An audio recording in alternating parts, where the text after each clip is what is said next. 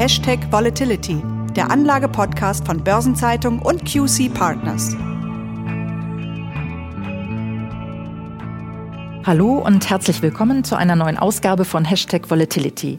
Mein Name ist Christiane Lang, ich bin Redakteurin bei der Börsenzeitung und ich spreche wie stets mit Thomas Altmann, Partner und Leiter des Portfolio-Managements bei QC Partners. Wir nähern uns dem Jahresende, ein Jahr, das durch die Corona-Krise ein ganz besonderes, ein extremes und auch beängstigendes Jahr war, menschlich und wirtschaftlich. Dazu kamen aber auch noch weitere Faktoren, vor allen Dingen auch die extrem hohe Spannung rund um die US-Wahl, die 2020 zu einem historischen Jahr gemacht haben. Jetzt stellt sich die Frage, ist es vorbei, wird wieder alles gut? Immerhin stehen die Impfstoffe vor der Tür. Zudem kehrt in den USA mit dem künftigen Präsidenten Joe Biden hoffentlich wieder mehr Ruhe ein. Herr Altmann, das ist ja unser Thema heute. Wir wollen einen Blick nach vorne werfen und schauen, was uns im kommenden Jahr an den Märkten erwarten könnte. Aber vorher sollten wir vielleicht auch noch mal einen Blick zurückwerfen und deshalb die Frage, wie besonders war das Krisenjahr 2020 verglichen mit früheren Jahren und vor allem auch verglichen mit früheren Krisenjahren? Ja, 2020 war wirklich auf alle Arten besonders. Die Bewegungen waren noch schneller und vor allem auch noch heftiger als in früheren Krisen. Und das sehen wir, ganz egal, wohin wir schauen. Was war für Sie dabei denn besonders beeindruckend oder vielmehr besonders erschreckend? Ja, wir haben in diesem Jahr den schnellsten Bärenmarkt in der Geschichte des Aktienmarktes erlebt. Von einem Bärenmarkt sprechen wir ab Kursverlusten von 20 Prozent. Und diese minus 20 Prozent waren diesmal schon nach zehn Handelstagen erreicht. Im Vergleich dazu hat es bei den Verkaufswellen 1929 und 1987 30 bzw. 38 Tage gedauert, während der Finanzkrise 2008 sogar 188 Tage. Innerhalb von nur einem Monat hat der DAX diesmal 40 Prozent an Wert verloren. Beim US-Index Russell 2000 waren es sogar 44 Prozent. Aber genauso beeindruckend war die schnelle anschließende Erholung. Beim DAX hatten wir anschließend einen Kursanstieg um 63 Prozent, bei Russell 2000 sogar um sagenhafte 93 Prozent. Also wenn Sie sagen, der schnellste Bärenmarkt in der Geschichte des Aktienmarktes, das klingt wirklich erschreckend. Ich erinnere mich, dass Sie aber auch schon über die sehr starken Eintagesschwankungen gesprochen haben. Was sind denn da die positiven oder auch negativen Highlights 2020? Schauen wir hier zunächst nochmal in die USA. Wir haben beim Dow Jones ja eine Kurshistorie bis ins Jahr 1896. Und wir haben in diesem Jahr zwei der fünf schlechtesten Handelstage, aber auch zwei der zehn besten Handelstage aller Zeiten erlebt. Und beim DAX haben wir von bisher insgesamt nur zwei Tagen mit einem Eintagesverlust von mehr als 10 Prozent einen dieser beiden Tage erlebt. Also lauter Rekorde, wo man hinschaut. Ähnlich heftig war es ja auch bei den Volatilitäten, also quasi den Gradmessern der Nervosität, oder? Das ist vollkommen richtig. Viele Volatilitätsindizes sind auf neue Allzeithochs gestiegen. Dazu zählen beispielsweise der VDAX New, das ist der Volatilitätsindex des DAX, oder auch der V-Stocks, der Volatilitätsindex des Jones Eurostox 50. Und schauen wir nochmal genauer auf diesen VDAX New. Der hatte im Januar ein Tief bei gut 11 Punkten und stand im März plötzlich bei 93 Punkten. Das ist ein Anstieg um 82 Punkte bzw. 700 Prozent. Wirklich extreme Reaktionen. Herr Altmann, das alles kam ja sehr unerwartet. Eine Pandemie mit derartigen Auswirkungen haben vor einem Jahr sicherlich die allerwenigsten erwartet. Wie sinnvoll sind denn eigentlich Vorhersagen, wenn sogenannte schwarze Schwäne, also unerwartete und höchst unwahrscheinliche Ereignisse, von jetzt auf gleich alles ins Wanken bringen können? Die Corona-Pandemie gilt ja bei vielen als ein solcher schwarzer Schwan und eben solche schwarze Schwäne werden in Zukunft ja auch immer öfter erwartet. Ja, wie Sie sagen, ist es vollkommen richtig, dass schwarze Schwäne nicht vorhersehbar sind. Für die Covid-19-Pandemie gibt es im Moment ja eine lebhafte Diskussion, ob sie denn ein schwarzer Schwan war oder vielleicht doch ein grauer. Wir dürfen aber nicht vergessen, dass diese, ich nenne es jetzt einfach mal, nicht weißen Schwäne nur sehr selten auftreten. Und ob diese nicht weißen Schwäne in der Zukunft häufiger auftreten werden, das wird man sehen. Die beiden vorhergehenden Börsenkrisen, also das Platzen der Dotcom-Blase und auch die Finanzkrise, waren sicherlich keine schwarzen Schwäne. Hier gingen in beiden Fällen Übertreibungen voraus, einmal am Aktienmarkt und das zweite Mal am Immobilienmarkt. Von daher halte ich wenig davon, die Prognosen jetzt einzustellen, nur weil sie eben in diesen seltenen Jahren mit diesen eben nicht weißen Schwänen keine Treffsicherheit bieten können. Sehr gut, dann können wir ja weitermachen. Wie sehen denn die Prognosen für das kommende Jahr aus? Fangen wir mal mit dem Aktienmarkt an. Ja, gerne. Für eine Jahresprognose sind die Volatilitätsindizes, über die wir gerade gesprochen haben, mit ihren kurzen Laufzeiten relativ wenig relevant. Schauen wir stattdessen auf die impliziten Volatilitäten von Optionen mit einer Laufzeit von eben zwölf Monaten. Für einen Strike am Geld liegt die implizite Volatilität beim DAX hier im Moment bei etwa 20 Punkten. Und dabei müssen wir jetzt aber berücksichtigen, dass diese 20 Punkte in etwa dem Hoch der vorausgegangenen drei Jahre 2017, 18 und 19 entsprechen. Und das, obwohl 2018 mit der Kombination aus Frühjahrs- und Weihnachtseinbruch ja auch ein sehr turbulentes Aktienjahr war. Die Tiefstwerte lagen in diesen Jahren bei knapp 15 Punkten. Und alleine daran sehen wir schon, dass wir uns 2021 wohl auf ein Jahr mit überdurchschnittlichen Schwankungen einstellen sollten. Das heißt also, die Anleger müssen sich weiterhin auf Unruhen einstellen. Schwankungen sagen ja aber noch nichts über die Richtung aus. Also es kann ja hoch oder runter gehen. Können Sie hier sagen, in welche Richtung das gehen wird? Ja, interessant ist hier der Blick auf die Schiefe im englischen Skew. Und das ist die Volatilitätsdifferenz zwischen einer Option mit einem Basispreis am Geld und einer Option mit einem niedrigeren Basispreis. Gehen wir hier mal richtig weit nach unten und schauen auf eine Option mit einem Basispreis bei 60 Prozent. Das entspricht dann einem Kursniveau von etwa 8000 Punkten. Und dafür ist im Vergleich zu einer Option mit einem Basispreis am Geld im Moment ein Volatilitätsaufschlag von fast 16 Punkten fällig. Im Durchschnitt der vergangenen 10 Jahre lag dieser Aufschlag deutlich niedriger bei gerade mal 12 Punkten. Und noch höher als aktuell war dieser Aufschlag in den vergangenen 10 Jahren an gerade mal 0,2 Prozent aller Handelstage. Okay, das ist jetzt sehr technisch, klingt aber wieder ziemlich extrem. Heißt dieser sehr hohe Aufschlag, dass man an der Börse mit sehr starken Verlusten rechnet? Wir sehen im Moment in der Tat viele, die entsprechende Positionen eingehen. Häufig sind das aber keine direkten Short-Positionen, sondern vielmehr Absicherungen für bestehende Aktienportfolios. Besonders gut sehen wir das am Open Interest, also an dem ausstehenden Volumen aller Optionen. Entscheidend sind hier die Volumensunterschiede zwischen Put- und Call-Optionen.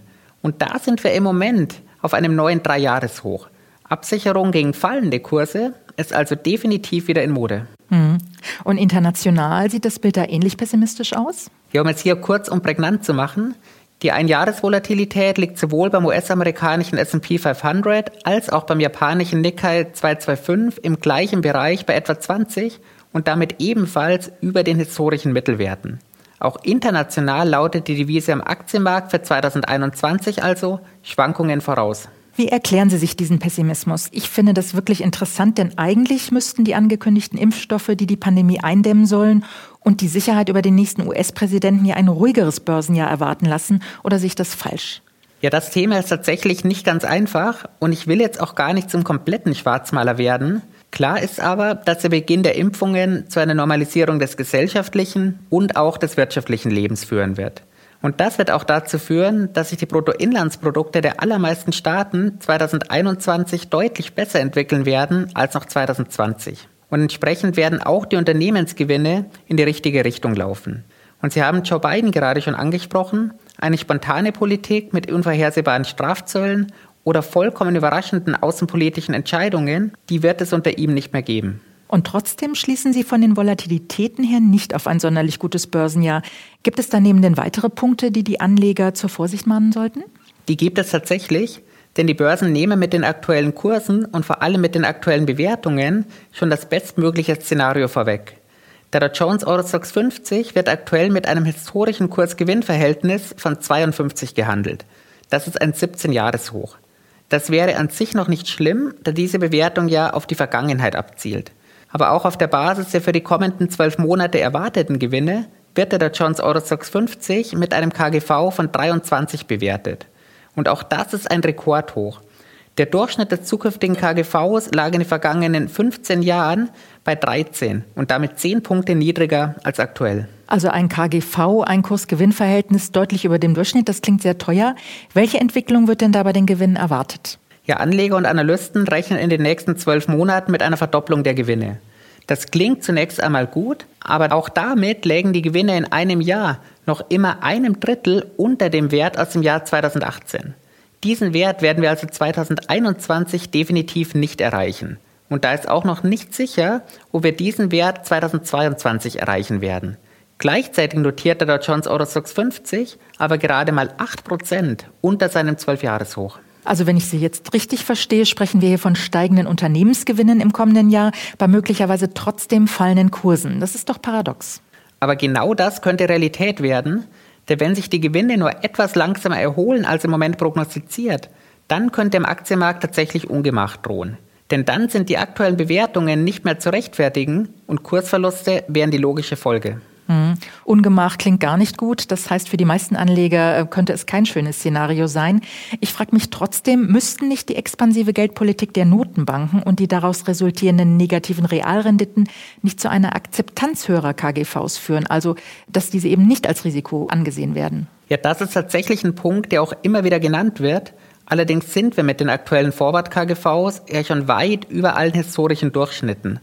Aber natürlich können wir nie genau prognostizieren, welche Bewertungen Anleger eben noch bereit sind zu bezahlen und welche eben nicht mehr. Mhm. Sehr optimistisch ist Ihre Prognose jetzt nicht für 2021, Herr Altmann. Viele Marktbeobachter dagegen schauen positiv in das neue Jahr und scheinen damit die Volatilitäten, die Sie ja beschrieben haben, zu ignorieren. Wie kommt das? Haben Sie dafür eine Erklärung? Ja, es gibt natürlich das eine Argument, das auch tatsächlich nicht von der Hand zu weisen ist. Es gibt im Moment einfach wenige Alternativen zu Aktien, die sich wirklich aufdrängen. Aber auch wenn Aktien für viele als alternativlos gelten, risikolos sind sie trotzdem nicht. Und ein weiterer Punkt ist sicherlich, dass die Aktienmärkte im Moment einfach viel weiter in die Zukunft schauen, als sie das in der Vergangenheit getan haben. Was denken Sie, wer wird am Ende recht behalten, die Volatilität oder die positiven Börsenauguren? Ja, das wird im neuen Jahr tatsächlich spannend zu sehen. Aber vielleicht können wir in einem Jahr in unserem Podcast dann wieder darauf eingehen. Okay, das können wir sehr gerne machen. Dann lassen Sie uns jetzt noch auf den Rentenmarkt schauen. Ist denn hier mit mehr Ruhe zu rechnen? Hier sieht es tatsächlich ganz danach aus. Die implizite Einjahresvolatilität des Bund Future und damit ja auch die der zehnjährigen Bundesanleihen liegt im Moment relativ genau bei 4 Prozent. Dem steht ein Fünfjahresdurchschnitt von 5 gegenüber. Das Minimum der letzten fünf Jahre liegt bei 3,5. Wir sehen also ganz deutlich, dass wir uns hier am unteren Ende der jüngsten Bandbreite befinden. Und dazu kommt, dass das Skew für tiefere Basispreise hier ebenfalls völlig unauffällig im Bereich der historischen Mittelwerte liegt. Und aus beiden Gründen könnte der Wunsch nach mehr Ruhe hier dann tatsächlich wahr werden. Der Hintergrund ist hier natürlich auch, dass die Renditen von den Notenbanken im negativen Bereich fest zementiert bleiben. Schauen wir dann auch noch mal auf den Euro. Zuletzt ist der Euro relativ zum Dollar auf den höchsten Stand seit 2018 geklettert. Rechnen Sie hier weiterhin mit erhöhten Schwankungen? Ja, im Devisenmarkt erleben wir im Moment eine Art Rückkehr zur Normalität. 2019 lagen beim Euro-Dollar-Wechselkurs zwischen Jahreshoch und Jahrestief gerade mal 6 Prozent. In diesem Jahr sind das bisher 14 Prozent. Und das ist eine Bandbreite, die ganz gut in die historischen Mittelwerte passt. Die implizite Einjahresvolatilität zwischen Euro und Dollar liegt jetzt bei gut 6% und damit sogar noch leicht unter dem historischen Mittelwert. Das spricht aktuell also nicht für ganz große Euro-Dollar-Turbulenzen. Überdurchschnittliche Volatilitäten sehen wir am Devisenmarkt aktuell bei Devisenpaaren wie Euro gegen türkische Lira oder auch Euro gegen brasilianischer Real. Das liegt dann aber nicht am Euro, sondern an der jeweils anderen Währung. Und bei diesen Währungspaaren sind im kommenden Jahr durchaus Turbulenzen möglich. Und jetzt machen wir noch einen Schlenker zur Konjunktur. Wie sieht es mit der erwarteten Erholung hier aus? Die Konjunktur wird sich 2021 auf jeden Fall erholen. Ob stärker oder weniger stark als prognostiziert, das lassen wir jetzt einfach mal dahingestellt. Es wird sicherlich auch weitere Hilfsprogramme geben. Ganz vorne werden hier dann die USA stehen, deren Paket an den Börsen ja schon lange herbeigesehnt wird. Und trotzdem dürfen wir auf der konjunkturellen Seite keine Wunderdinge erwarten. Denn wir dürfen nicht vergessen, dass die Wirtschaft, und das gilt jetzt ganz besonders für Deutschland, schon vor dem Beginn der Covid-19-Pandemie schwach war. Die deutsche Wirtschaft ist 2019 gerade mal um 0,4 Prozent gewachsen und hat im vierten Quartal des letzten Jahres bereits stagniert. Das bedeutet auch, dass die Probleme, die schon vor Covid-19 auf der Agenda waren, mit dem Ende der Gesundheitskrise dann schleunigst angegangen werden müssen. Mhm. Sie sprechen jetzt das Ende der Krise an. Alle Welt rechnet damit, dass sich die Pandemie im kommenden Jahr eindämmen lässt. Was würde Ihrer Ansicht nach aber passieren, wenn sich die Pandemie länger fortsetzt, weil die Impfstoffe nicht schnell genug für den Großteil der Bevölkerung da sind oder eben auch nicht schnell genug greifen? Ja, sowohl gesellschaftlich als auch wirtschaftlich wäre das sicherlich das Horrorszenario, an das im Moment auch niemand denken mag. Und auf dem Parkett sind sicherlich die wenigsten darauf vorbereitet. Alles andere als ein heftiger Kursrutsch wäre dann sicherlich eine Überraschung. Wenn Sie sagen, dieses Szenario hat wohl niemand auf der Agenda, was jetzt ja auch fast ein wenig verwundert, denn die Pandemie ist ja noch da, wäre denn eine längere Fortsetzung der Krise damit auch ein Schwan, sei es ein schwarzer oder ein grauer? Ja, nachdem die Pandemie an sich ja schon bekannt ist, wäre es wohl dann eher ein grauer als ein schwarzer Schwan. Aber tatsächlich will sich im Moment kaum jemand mit dieser These beschäftigen, dass die Covid-19-Pandemie nach dem ersten großen Kursrutsch 2020 im Jahr 2021 den zweiten auslösen könnte. Das ist auch interessant. Herr Altmann, zum Schluss interessiert mich natürlich auch Ihre ganz persönliche Meinung. Wo sehen Sie denn die größten Chancen und die größten Risiken im nächsten Jahr? Ich starte mal mit dem Positiven. Ich denke, die Wirtschaft wird die Krise auch als Chance zum Wandel begreifen. Und wir werden sicherlich eine zunehmende Digitalisierung erleben und dazu dürfte sich der globale Handel wieder stabilisieren. Mhm. Und die Risiken nach Ihrer Einschätzung? Das größte Risiko ist für die Börsen tatsächlich das, das am wenigsten spektakulär klingt. Nämlich, dass sich Wirtschaft und Unternehmensgewinne zwar erholen, aber eben langsamer als erwartet. Und genau das würde dazu führen, dass die ohnehin schon hohen Bewertungen noch höher werden. Überwiegen denn die Chancen oder die Risiken Ihrer Meinung nach? Da würde ich die Antwort ganz gerne aufteilen. Ich denke, wirtschaftlich überwiegen die Chancen. Am Aktienmarkt sehe ich allerdings mehr Risiken. Das klingt erst einmal sehr salomonisch, ist aber für die meisten Anleger natürlich keine besonders gute Aussicht. Wir haben ein extremes Börsenjahr hinter uns, aber mit Ruhe ist im kommenden Jahr trotz vieler erwarteter positiver Nachrichten und Entwicklungen nicht unbedingt zu rechnen. Das haben Sie ja jetzt ausführlich erklärt, Herr Altmann. Aber dass Sie ein längeres Andauern der Pandemie als Horrorszenario bezeichnen, zeigt, wie groß der Druck ist und wie dringend nicht nur für die Gesundheit der Menschen, sondern auch für die Märkte die Impfstoffe und am besten auch noch ein Medikament gegen das Coronavirus benötigt werden. Ich danke Ihnen herzlich, Herr Altmann, für das wieder sehr interessante Gespräch und von Ihnen, liebe Hörerinnen und Hörer, verabschieden wir uns nun in die Winterpause. Die nächste Episode von Hashtag Volatility kommt am 6. Januar 2021. Von daher wünschen wir Ihnen jetzt schon, trotz aller Einschränkungen, ein frohes Weihnachtsfest und einen guten und hoffentlich gesunden Start in das neue Jahr. Bis dahin alles Gute. Alles Gute und bleiben Sie gesund.